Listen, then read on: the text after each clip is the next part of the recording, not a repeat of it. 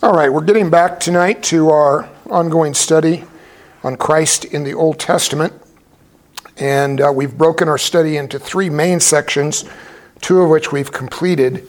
We studied all of the Old Testament prophecies of the coming of Christ, and we studied all of the personal appearances of Christ in the Old Testament in what are theologically identified as theophanies or more technically correct Christophanies. And now we're working our way through the third and final segment, which is uh, in, in and of itself is a long and, and detailed study. Um, Christ as represented in the Old Testament through symbols that we call types and shadows. Um, these are these are various aspects and elements of the the story of the Old Testament that were designed by the Lord, designed by God to uh, point forward to Christ in some specific and special way. And we've broken that down into seven segments, and we've covered uh, three of those so far. We've looked at um, Christ symbolized in Old Testament things, Old Testament structures, and special Old Testament events. And tonight we're starting a section on Christ as symbolically represented in special Old Testament roles. Uh, roles uh, having to do with special assignments that were given by the Lord to various people in the Old Testament. Uh, still ahead of us, we're going to do a whole section on Christ represented by specific Old Testament people. That there'll be some overlap between our study of the roles and our study of the individuals uh, but they, they do deserve their own uh, section. So tonight we're starting Old Testament roles. Now, uh, traditionally, theologians have highlighted three primary roles, and rightly so, uh, in considering how Christ is symbolized in the Old Testament roles. And those three primary roles are those of prophet, priest, and king. It wasn't too long ago, as Steve is working his way and leading us through systematic theology, that uh, he actually addressed those three great roles um, in the prophets, priests, and kings of the Old Testament as they were intended to point forward to Christ. So we're going to revisit that uh, starting tonight. Uh, but I'm not limiting our study of the roles to just prophet, priest, and king. We'll also look at some additional ones, uh, such as uh, the role of savior or deliverer uh, the role of kinsman redeemer, the role of the, the chosen son in, in a couple of very important um, narrative stories of the Old Testament, and then uh, Christ is represented by what is identified as the suffering servant of the Lord. So we'll look at all of those, but for tonight, we're starting with the three primary ones prophet, priest, and king. Um, I won't have time to do all three tonight. We're just going to tackle the very first one. And um, what we're what we're going to do with prophet, priest, and king, even though all true prophets of the Lord pointed forward in their own way, to their own degree, to Christ as, as a symbol, uh, and all of the true high priests of the Old Testament did so as well, uh, given that there were false prophets, and there were there were uh, sinning high priests. When I say true prophets, true high priests, these are ones that were faithful and called according to the Lord's purpose. And then, of course, um, in the role of king, uh, there were there were what we would consider to be good and godly kings, and then there were wicked kings. And uh, it it should be easy to understand that uh, the wicked kings pointed forward to Christ in a in a much more uh, twisted way than the, uh, the true and, and godly kings did. Um, interestingly, in the, in the just the traditional description of pro- the roles of prophet, priest, and king, they're actually introduced in Scripture in that exact order um, in terms of uh, how the Lord introduced those roles to Israel. Uh, prophets came first, followed by the priesthood, followed by uh, the, the role of king as represented, of course, by King David. Um, and for each one of these, what we're going to see also is that none of these, even the, the three primary individuals we're going to focus on for the roles of prophet, priest, and king, none of them perfectly represented or symbolized Christ. Even the good ones, even the godly uh, symbols, uh, they fell short. They, they, of course, could not uh, fully and perfectly symbolize Christ. And I will, for each one of the roles, I'll highlight in, which, in what way they did symbolize him and in what way they fell short of, of fully representing him. So, for the first role, we'll, we'll start with the prophet role as it was the first that God revealed to his people. And as I mentioned, for each one of these, we're going to pick one primary Old Testament personage who, even though all of the, the godly prophets pointed forward to Christ, this one individual chosen by the Lord in a greater way, to a greater extent than the others, uh, more perfectly represented him. And of course, that would be in, in the um, role of the prophet, that would be Moses. So, um, in terms of the role of the prophet, we need to define what the role is, uh, briefly define it. I know you're all familiar with what a prophet was, what a, what a, what a high priest was, what a king was. But uh, in terms of a, um, a, um, a working theological definition, the role of the prophet in the Old Testament was someone that was specially selected by the Lord, set apart from the rest of God's people and appointed to function as God's messenger to his people. Uh, it wasn't exclusively a role only to the people of God. God did, on occasion, have prophets to speak to those that were outside of covenant with the Lord. Um, you know, for instance, maybe the most famous example of that was Jonah the prophet, who was sent not so much to Israel, but was sent to uh, the uh, the non covenant or outside covenant nation of Nineveh uh, with, a, with a prophetic warning of a coming judgment. Uh, and the Lord, of course, worked in that circumstance and through that prophet. But for the most part, the, the prophets of Israel were called by the Lord and sent by the Lord to speak to Israel. And uh, we understand that what they had to say was not just their own thoughts, their own ideas, but they were to speak exactly and only the message that was revealed to them by the Lord. So, therefore, you see this kind of phrasing occur over and over again through the various uh, prophetic books and prophetic stories. Um, the word of the Lord came unto Isaiah the prophet, or Jeremiah the prophet, or Ezekiel the prophet. And the idea being that the Lord, in a specific moment of that prophet's life and assignment, um, they're calling to function as the Lord's messenger had to first receive a message from the Lord. The Lord revealed to each one of the prophets something of his great plan and purpose, his words and his will, but he revealed it in every single case to even the greatest of the Old Testament prophets. He revealed those things in part, meaning there was not a full and complete and exhaustive revelation of all that God wanted to communicate to his people. And that was intentional because the, the, the types or the symbols that we see in the Old Testament point forward in part to the greater fulfillment that would come and arrive, of course, in the person of Christ. Uh, so they revealed the Word of God to the people of God as God revealed His Word first to them, in part. And their uh, practical carrying out of that assignment involved instruction, correction, exhortation, and encouragement in the ways of God according to the needs of the people. And generally speaking, there were some exceptions to this, but generally speaking, the prophets were sent at moments of national crisis, moments when the people of God most needed to hear from the Lord, and oftentimes when the people of God were not listening to the Lord and what He had previously revealed in the way that they should. And so the prophets were sent to, um, to arrest the attention of the people and to call them back to the Lord, call them back to a right relationship with the Word of God, call them back to the right relationship with the ways of God.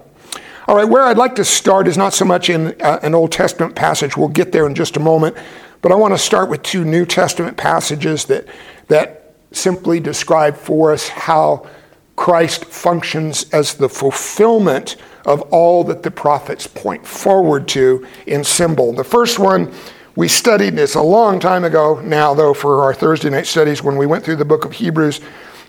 We studied this in detail together, and that is in Hebrews chapter 1. And I'll read from the very beginning, verse 1. So Hebrews 1 1 and 2. This is, uh, I, would, I would say, along with the next two passages we're going to read, one of the three most important passages that, that specifically identify Christ as the fulfillment of God's great purpose in uh, revealing himself and his words to the prophets and then sending the prophets to the people of God. Uh, verse 1, Hebrews 1. Long ago, at many times, and in many ways, God spoke to our fathers by the prophets. Now, in a way that only inspired scripture can do, everything that I just spent five minutes describing, Paul the Apostle, by the inspiration of the Spirit of God, he communicates the essence of that in a single, in a single statement, a single line. Long ago, which is pointing to uh, an extended era of what we call Old Covenant or Old Testament history. We're talking about here now everything from the days of Adam until the arrival of John the Baptist. Everything in that time period is being addressed by this phrase long ago. At many times, just emphasizes that God didn't speak only one single time during the era of what we call the Old Testament or the Old Covenant, but he spoke many different times through many different prophets. And then this third descriptive, in many ways. So even though the prophets all functioned in a similar role and in a similar way, there were distinctions and differences in the way God communicated to them, and then ultimately the way God communicated through them. There were nuances of difference. Uh, some were given more to reveal than others. Obviously, Moses was giving, given the bulk of the revelation of the Lord to the people of God uh, in his great assignment as the lawgiver. Uh, other prophets like Isaiah, with the longest book in the Bible other than the book of Psalms, uh, 66 chapters of prophetic revelation. And then others still, like um, the prophet Obadiah, who you know represents one of the shortest prophetic revelations of the Lord um, among all of the prophets. But God being the one in each case who spoke to those prophets and then through the prophets, sending them as messengers to the people, ultimately spoke to the people. Um, he spoke to our fathers. This is not a gender specific thing, just speaking of our ancestors, he spoke to those that came before us, the prior generations of Israel. And this simply emphasizing what I've already emphasized, which is the primary assignment of the prophets of the Old Testament was to the people of God, to the, to the people of the covenant. And then in verse 2, this small connective and contrasting word, but. So long ago, at many times and in many ways, God spoke to our fathers by the prophets. But, so now there's a similarity, but there's going to be an important and, and critically uh, essential contrast being drawn. But in these last days, he has spoken to us by his Son. And so there's a new era that has dawned with the arrival of the Son of God into this world. And like he spoke in old times through the various prophets, each in their own moment of history, now in this new era, he is spoken by his Son.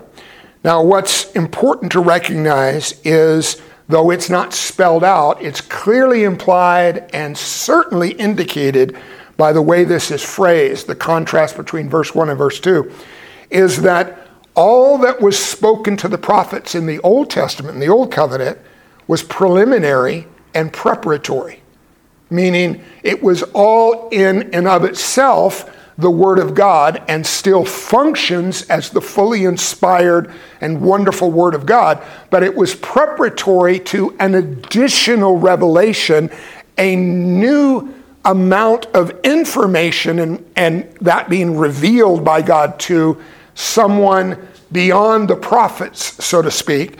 And that, of course, is pointing to the, the person that's introduced in verse 2. But in these last days, he has spoken to us by his Son. The idea being that it, it doesn't mean that once the Son arrives, and there, there are some well intentioned Christians who have actually done this kind of thing. I certainly uh, would want to make sure we wouldn't be confused in the way they were and follow their mistaken good intentions.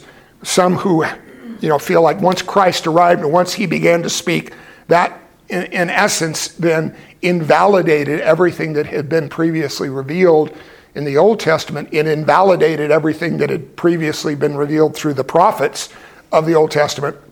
And so there are those who, who essentially have just like ripped their Bible in half and thrown away what we call the Old Testament scriptures, leaving only the New Testament and with a special emphasis on what is known traditionally as the red letter portions of the New Testament. Some, as you know, some Bibles are, are printed with the words of Christ in red ink. The idea being that those words rise above all other words and therefore invalidate any words from God that had previously come before that. That's a, a, a, failed way to understand the relationship between verse 1 and 2. It's a failed way to understand the relationship between Old Covenant and New Covenant. It's a failed way to understand the, the function of God's progressive revelation through history leading up to Christ and culminating in Christ, but not invalidating anything that came before it, other than in the sense of what we call prophetic fulfillment. There are certain aspects and elements of our old covenant relationship with the Lord that were fulfilled in the greater revelation and the greater work of Christ, and then set aside, not in the sense of, of we're throwing that away, but in the sense of we no longer practice that because the work of Christ has fulfilled that. Example being, of course, the sacrificial system of the law of Moses. We no longer offer uh, blood sacrifices of animals in order to um, experience the benefits of an atonement relationship with the Lord, all of that being fulfilled in the, in the blood sacrifice of Christ on the cross. Uh, but nevertheless, we still read those portions that speak about the animal sacrifices, and we learn from them and we gain wisdom and understanding from them understanding them in the greater framework now of the fulfillment of Christ. So, in these last days, what the emphasis is saying, though, is in these last days, he has spoken to us by his son. What I want you to notice is verse 3 then changes the subject and doesn't continue to speak about exactly the same material. Verse 3 goes on to say, He, speaking of the Son of God, speaking of Christ, He is the radiance of the glory of God. And it goes on now to describe Him. It, and the reason I'm emphasizing that is there's no further progression beyond the Son of God and what is revealed to us through and by the Son of God. So it's not like, okay, in the Old Testament, God spoke to us this way through Moses and the other prophets. Then in the new era, new covenant, God has spoken to us in Christ. And then in the same way that the Old Testament revelation was preparatory, the new covenant revelation in Christ is also preparatory. And then there's some third new way of God making himself known by revelation to his people. There is no third new way. Christ is the ultimate revelation of all that God has ever intended and will ever intend to communicate to humanity. There's nothing in God's heart to communicate to human beings beyond Christ.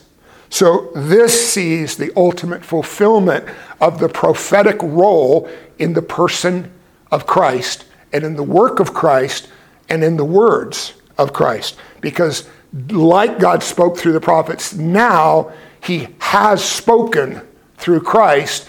And there is, in that sense, nothing more to say beyond what has been said in the person of Christ. All right, let's look at another passage. This one is also should be very familiar to you. Gospel of John, chapter 1. And did I not have a ton of material ahead of me to cover, I would read all the verses preceding this verse, but I'm just going to skip directly to Well, I'll read verse 1 and then I'm going to skip directly down to verse 14. In the beginning, and this is John's way of connecting God's work in Christ to the original way that he described the beginning of all things in Genesis chapter 1, verse 1. In the beginning, God created the heavens and the earth. Here, in the beginning, was the Word and the Word was with God, and the Word was God. And then skipping down to verse 14.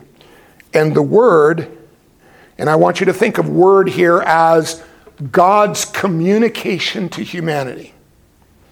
And the Word became flesh and dwelt among us, and we have seen His glory, glory as of the only Son from the Father, full of grace and truth. So the incarnation of Christ resulted in the ultimate and final prophetic expression to human beings from God's heart to us. To not just to those of us who believe, but to all human beings. Of course, what was communicated has much greater significance and meaning for those of us who believe. But even for those who do not believe, does, their, their lack of faith, their, their absence of belief in what is communicated in Christ doesn't undermine what God has communicated. He's made a, a full, an ultimate, and final communication through His Son. All right, now with that, let's do head back to the Old Testament. And I said we're going to make a special emphasis on connecting among all the prophets Christ to Moses. And this passage is the most direct and useful one for that purpose. And that is found in the book of Deuteronomy, chapter 18. And I do believe uh, when Steve was uh, focused on this subject in systematic theology that he covered this passage as well. But it's a it's such an important one. It's well worth revisiting. So Moses functioned at his moment in history as the prophet of God, the one that was called by God, the one that was sent by God, the one that received more revelation from God than any prophet before him had received. And the primary emphasis of what was revealed to him was what we call now the law of God. And at the beginning of the Exodus journey of Israel, the Lord led the children of Israel to the foot of Mount Sinai, ordered them to camp at the foot of the mountain, and then called Moses up to the summit of Mount Sinai, where the Lord Himself in the uh, cloth, the clothing or the cloak of the, the pillar of cloud um, that led them through the wilderness. The Lord and that in that cloud descended upon the summit, rested upon the summit. The cloud covered the entire summit of the mountain, uh, filled with the Shekinah glory of God because of the presence of God on the mountaintop, the manifest presence of the Lord. In what we studied was a Christophany, and he called Moses to join him in the cloud. Moses did. He was there for 40 days and 40 nights, and he received the revelation of the law, and all, you know, all hundreds of the, the individual laws of Moses, and he received also the blueprint or the plans for the construction of the tabernacle. And then they, after that 40 day time period, ended, Moses came down the mountain with the Ten Commandments. And um, in spite of the failures of the people while he was on the mountaintop, because of the mercy of God, they continued their journey for the next 40 years through the wilderness. That brings us to Deuteronomy. They're at the tail end now. They're at the very, the very end of the 40 year journey, and they've come to the edge of the wilderness. They've come to the river Jordan, and they've come to the moment where God is about to lead them across the river Jordan into the promised land. But before he does, he has Moses rehearse the law a second time. And that's where we get the, the name Deuteronomy for the book. It literally means second law. It's the second telling of the law or the second revelation of the law. And while there are some identical elements in the second telling of the law to the first telling of the law on Mount Sinai, there are some new elements that are added, some additional information that is revealed that had not previously been revealed in the, um, the revelation of Moses on the mountaintop. And this that we're about to read is one of those new and additional elements that's now being revealed to Moses and is through him going to be revealed to the people. And it's a revelation from the Lord about a another prophet that's going to succeed Moses, but not immediately. We do know that Moses was succeeded by Joshua, his assistant, who was used by the Lord to lead them into the promised land. But this isn't referring to Joshua. This is referring to another prophet coming somewhere down the road in the unknown future.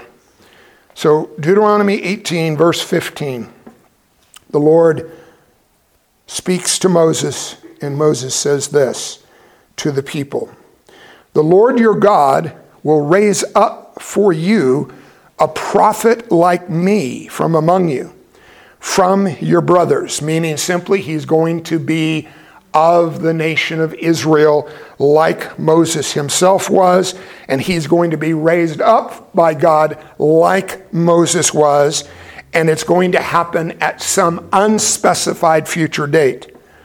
The Lord your God will raise up for you a prophet like me from among you, from your brothers. It is to him you shall listen. Just as you desired of the Lord your God at Horeb on the day of the assembly, when you said, Let me not hear again the voice of the Lord my God or see this great fire anymore, lest I die. He's referencing and rehearsing for them what was still a strong memory in their perspective, but it was from 40 years before. But it was such a strong experience that I don't think any of them had forgotten what had happened on that day when the Lord first came down on Mount Horeb, which is just another name for Sinai. When you said, Let me not hear again the voice of the Lord my God or see this great fire anymore, lest I die, that's referencing the fire of the Lord's glory, glorified presence on the mountaintop. And the Lord said to me, They are right in what they have spoken. I will raise up for them a prophet like you from among their brothers, and I will put my words in his mouth, and he shall speak to them all that I command him. Now, um, all good and solid Old Testament theologians take this as a direct reference describing, without naming him, describing the arrival of Christ into this world in his spe- special role as the ultimate prophet of God, meaning that he is going to function like the prophecy said, both Moses and the Lord emphasized it in this section. He's going to be a prophet like Moses, so there's going to be a similarity to Moses. I'm going to give us in a moment a list of similarities to Moses that Jesus fulfilled. But he's going to also be unlike Moses in that he's going to fulfill a prophetic role and responsibility even greater than the role of Moses. And of course, in the eyes of Israel, for hundreds of years after the days of Moses, and even among unbelieving Jews, I'm talking about those that fail to believe that Christ is this prophet that's referenced here in this prophecy, and who deny Christ as prophet or Messiah to the people of God. Um, there is still a perspective among modern day Jewish people that Mo- Moses is the greatest prophet that ever lived. And certainly, I would agree with their perspective in part, I would say, among all of the natural prophets, meaning uh, prophet chosen among natural human beings, you could certainly make a case that Moses was the greatest of all of them. And the Lord certainly revealed uh, the most important information to him and through him to the people of God. But ultimately, Christ is an even greater prophet than Moses. Now, turning from this Deuteronomy passage, let's just jump over just so we can see it with our own eyes. We studied this not too long ago, um, but you, it might not have caught your attention when we did in the book of Acts, chapter 3. Peter quotes Deuteronomy chapter 18.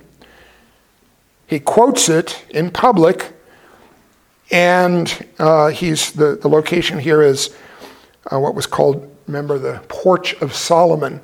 It was that, that exterior portion of the temple grounds that was considered part of the, the, the temple precinct, but not inside, it was outside, and it's where, as the people of God in the days of Jesus, in the days of Peter and the apostles, uh, they would gather in this porch area. It's a gigantic out, outdoor patio area, beautiful with, with some, some um, covering over their heads and some out uh, completely outside portions.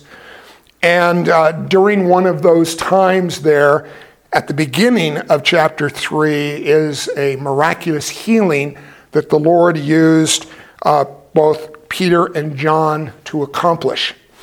And then we'll pick up now after the healing's been accomplished and a great crowd is gathered. We'll pick up now in chapter 3 and read from verse 22. If we had time, we'd, we'd revisit the whole context, but you've kind of got the backdrop now. This is Peter speaking publicly, not just to believers, but to all of the Jews that were present on Solomon's porch that day. Moses said, The Lord God will raise up for you a prophet like me from your brothers. You shall listen to him and whatever he tells you. And it shall be that every soul who does not listen to that prophet shall be destroyed from the people. And all the prophets who have spoken from Samuel and those who came after him also proclaimed these days. What Peter does in essence here is he quotes that critically important prophecy of a new and second prophet that would come at some unspecified future time to Israel from among the Israelites and who would function like Moses functioned in his ministry to the people. And Peter, of course, takes that passage and, under the inspiration of the Spirit of God, applies it to Christ and sees the fulfillment of that promise that God gave through Moses, uh, sees the fulfillment of that in the person of Christ. And then one last preparatory passage. This is going back now to the Gospel of John again, chapter 1. We left off, I read uh, chapter 1, verse 14 a moment ago. Now we're going to read verse 17. John 1, I'll just I'll pick up where I left off. I'll, I'll read verse 14 again, we'll read through uh, 17. Actually, I'll read through 18. I think I finally figured out what I'm going to read, so hang in there with me. Verse 14 And the Word became flesh and dwelt among us, and we have seen his glory. Glory as of the only Son from the Father, full of grace and truth. John bore witness about him and cried out, This is John the Baptist being referenced.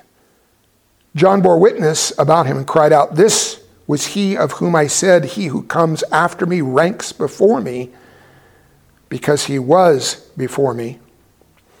Just as John's testimony to the preexistence of Christ. For from his fullness we have all received grace upon grace. And then verse 17, our key verse For the law was given through Moses, special prophetic assignment.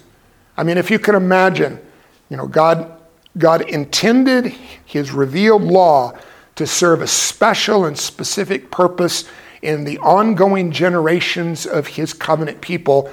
And Moses was privileged among all human beings that ever lived to be the first recipient of the law as God revealed it to him, and then the, the faithful uh, messenger to carry that law, uh, represented first and foremost, of course, by the, the Ten Commandments on the two tablets of stone, but all of the hundreds of individual laws God uh, revealed to Moses. So the law was given through Moses, and then this contrast and comparison. Grace and truth came through Jesus Christ.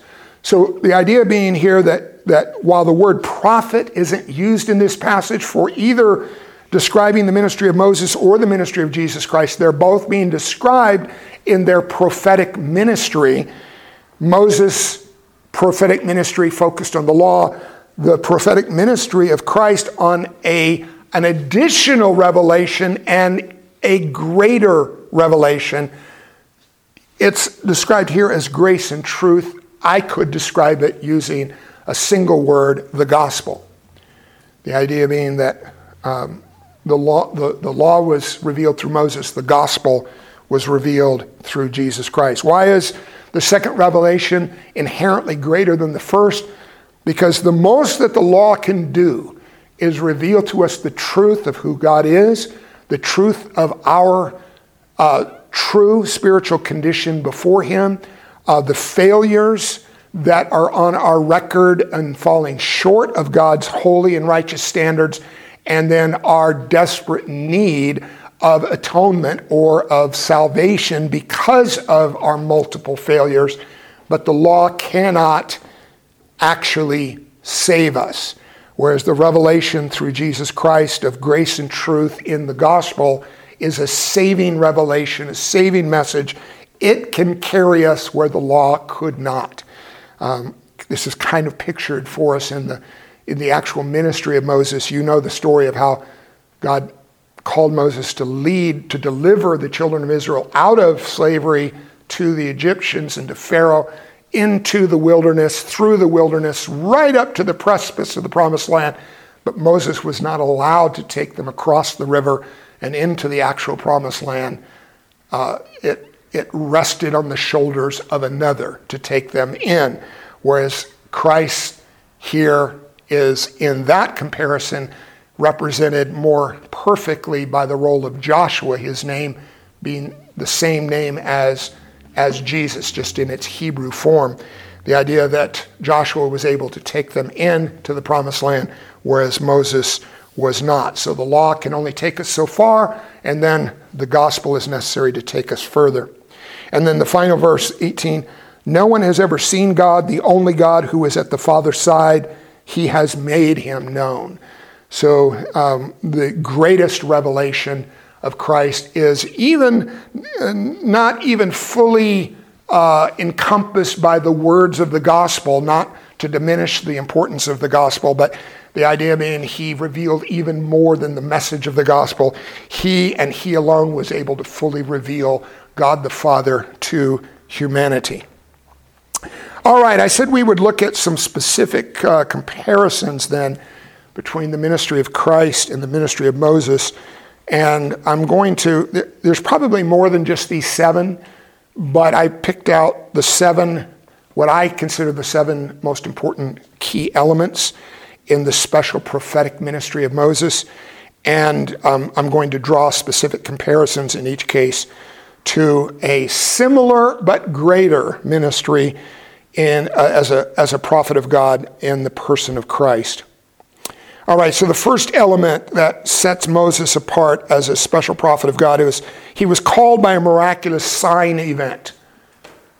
When the Lord called the various prophets of the Old Testament, um, he did not in every case do a miracle at the moment of him calling them into their prophetic assignment and role.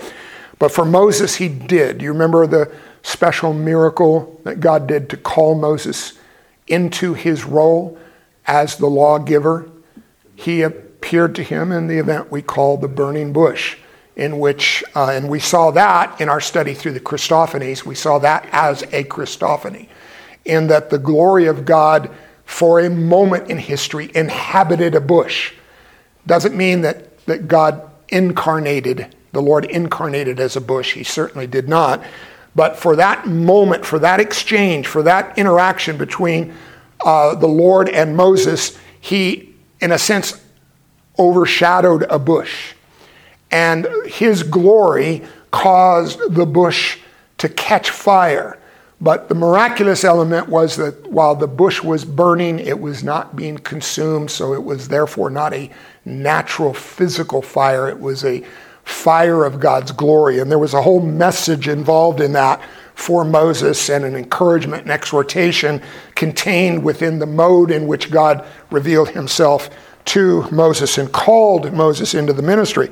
Now, when Jesus began his ministry, God also did a special miracle, but it was not a burning bush miracle. Um, these are, the similarities is in the miracle, and the distinction and differences is in the nature of the miracle.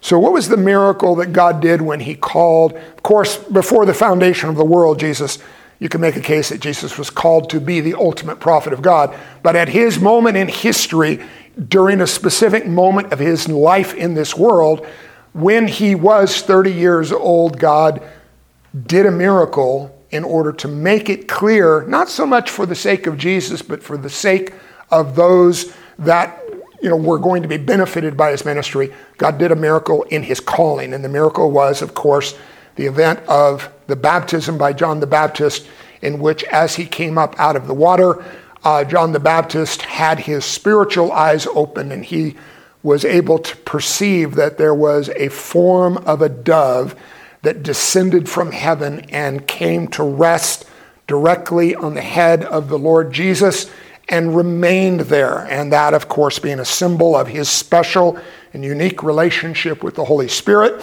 and that being the empowering aspect or element of the works that he would do over the course of the next three years in his public ministry as the ultimate prophet of the Lord.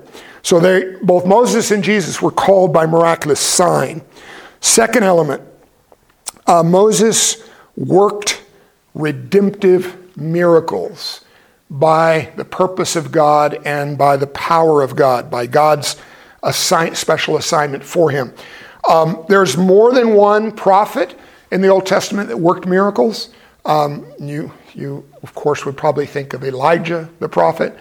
Uh, you might think, and rightly so, of his successor, Elisha, who worked probably twice the number of, of miracles that Elijah worked.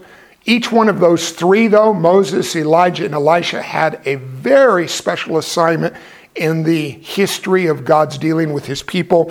Moses being the first of the miraculous prophets, and um, probably, uh, in, at least up until his moment in history, the greatest of them. And the miracles that he did, of course, were associated with the delivering work that the Lord did in rescuing the children of Israel from their circumstance of slavery to Pharaoh and to the Egyptians in the events that we call the 10 plagues, which were really an outpouring of 10 judgments from the Lord. Each one, if we had time, we don't. If we had the opportunity, we don't. But each one of those 10 plague judgments was a miracle which was associated with a specific false god that the Egyptians worshiped. And it was the Lord's testimony that he was greater than that God. But those miracles function in a redemptive way. They weren't just God showing off, you know, throwing out displays of power just to garner some attention. Uh, each one was, was a ramping up of God's work of judgment, leading to the, the 10th and the ultimate one in the event of the Exodus, uh, the night of the Passover, um, and the execution of the firstborn sons of all of the Egyptians throughout the land of Egypt, with the only exception being in the land of Goshen, where the Israelites lived, and the faithful ones that obeyed the Lord and his instructions to remain in their homes and under the uh, protecting element of the, the, uh, the doorway to their homes being painted with the blood of a sacrificed Passover lamb. And so uh, Moses did these 10 great redeeming miracles in order to deliver the children of Israel from their slavery. Christ, of course, is the greatest miracle worker in all of Scripture, and all of those miracles are functioning as part of or expressions of his role as prophet. All of the miracles that Christ did are expressions of his prophetic role, not so much his kingly role or his high priestly role. Each one of those has their own special elements, but the, the miracles are associated with his role as prophet. And all of the miracles of Christ were redemptive miracles. Never once did Christ do a miracle, and we studied many of them when we went through the Gospel of Matthew together and saw that each one had its own symbolic purpose connected to it. Yes, a real world miracle. God uh, uh, overwhelming what we would call the laws of nature, doing something supernatural in order to uh, fulfill a special purpose in his heart. Uh, but each one of those being associated with the redemptive purpose of the Lord, and all culminating in the greatest miracle that Christ ever did. What was the greatest miracle that Christ ever did? He rose from the dead. Now, that is, that is described in Scripture as the Father raised Christ, and that's certainly true.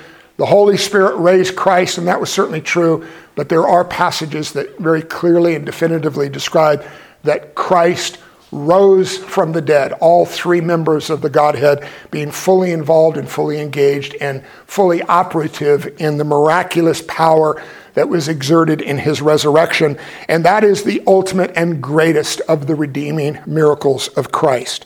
So, in that way, he's like Moses and yet doing something far greater than even the greatest miracle that Moses ever did, which was none of the 10 plagues the greatest miracle that Moses ever did was, of course, the splitting of the Red Sea by the, by the staff of God and causing the children of Israel to walk on dry ground into their freedom and into their deliverance.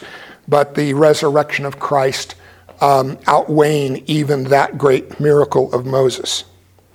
Okay, third element of connection between the two of them. And all of these seven elements, remember, are similarities between the role of Moses as prophet and the role of Christ as prophet, but seeing an, an even greater expression in the ministry of Christ. Uh, third is Moses delivered Israel from slavery. He was a deliverer, he was a savior. Now, does that mean that every person that left Egypt with under the, or under the leadership of Moses, everyone that was delivered from their circumstance of slavery was spiritually saved and had a righteous relationship with the Lord? No. They were naturally and practically saved or delivered from their circumstance of slavery. Now, how does this relate to Christ? I'll just give you, I won't take time to turn to it, but Galatians chapter 5, verse 1, if you're taking notes. For freedom, Christ has set us free. And the idea being that his saving work, his, his delivering work, his redeeming work was a work like Moses to deliver us from slavery, but our slavery was even deeper and greater than the slavery of the Israelites. It wasn't just a natural circumstance of slavery, but a spiritual circumstance of our hearts being enslaved to our sin. And of course, in the saving work of Christ on the cross, we were delivered from the power of sin to hold us enslaved and delivered into the freedom of a new relationship with a new master, that new master being Christ himself. All right, the fourth element Moses, in his role as a prophet, received on the mountaintop in that 40 day and 40 night uh, period in the glory cloud of the Lord, he received the revelation of the law. And we've already um, emphasized from, from John chapter 1, uh, verse 17, that while that was an awesome revelation that he received, um, the greatest revelation that had been given to any human being in history up until that moment on the mountaintop, uh, what was revealed through Christ, the gospel of our salvation, is a far greater far more far reaching, far more powerful, far more life transforming message than the law of God revealed to and through Moses. Next thing, uh, this is now the one, two, three, four, fifth element. uh, Moses received the plan on the mountaintop, not just the Ten Commandments, not just the two tablets of the law, but he received the plan for the construction of the tabernacle of God, the structure that would, from that moment forward in history, become the central meeting place between God and his people and would allow, for the first time in history, God to dwell in the midst of his people. From the time of the Garden of Eden, I wish I had more time to describe and explain this, this, this uh, uh, progression of what God was doing in, in his revelatory and redeeming work. But from the time of the Garden of Eden forward, God had a relationship with those that he called and saved, but it was a relationship of some distance for the first time since the garden, where God had walked with Adam in the garden, now God would walk in the midst of, and not just walk, but camp in the midst of the camp of Israel, and only would be able to do that without violating any of his holy and righteous nature and standards by the construction of the tabernacle, in which there would be special provision, merciful and gracious provision for a sacrificial system that would enable God to uh, atone for the sins of his people and to enjoy fellowship with them because of the benefits of that atonement. So that was a wonderful thing. I mean, it was an awesome thing, and it's probably a thing that doesn't get enough credit in the ministry of Moses as prophet. The revelation of the tabernacle. And of course, God revealed something similar to Christ, but something far greater even than what had been revealed to Moses, and that is God gave to Christ the plan for the construction of a new structure that would take the place of both the tabernacle and eventually the stone temple that succeeded it, and that is the construction of the church. And we see this emphasized in Matthew 16, 18. Um, I will, Christ declaring, I will build my church, and the gates of hell will not prevail against it.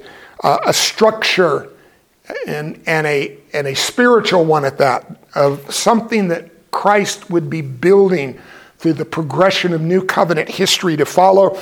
And because of this new structure, there would be a new and permanent dwelling place for the Lord in the midst of his people and a new avenue through which we would enjoy the fullness of redeemed fellowship with the one who dwells in that structure along with us.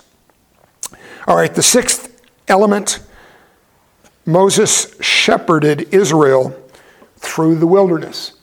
Moses was a prophet, but one of his prophetic assignments, one of his prophetic responsibilities, was he functioned as a shepherd of the people. He wasn't just someone who received a message from God came down the mountain, delivered the message to the people, and said, just deal with it, and then turned away from the people and refused to interact with them from that point forward. The, the revelation he gave to the people then um, led him into an even greater assignment to shepherd them in their relationship with the Lord in terms of what had been revealed in the law, knowing full well the many, many ways and times that the people would fall short of the standards that were required of them in the law, and they needed a faithful shepherd to help them through that difficult process of you know how do we how do we deal with our own failures? What does god require of us? What is our perspective to be? What is our attitude to be? What is our behavior to be? And moses was responsible to faithfully shepherd them through that whole process uh, I would just link that, of course, to the famous portion in the Gospel of John, chapter 10, verses 11 through 14, in which Christ uh, reveals himself to be the ultimate shepherd, the great shepherd of the sheep.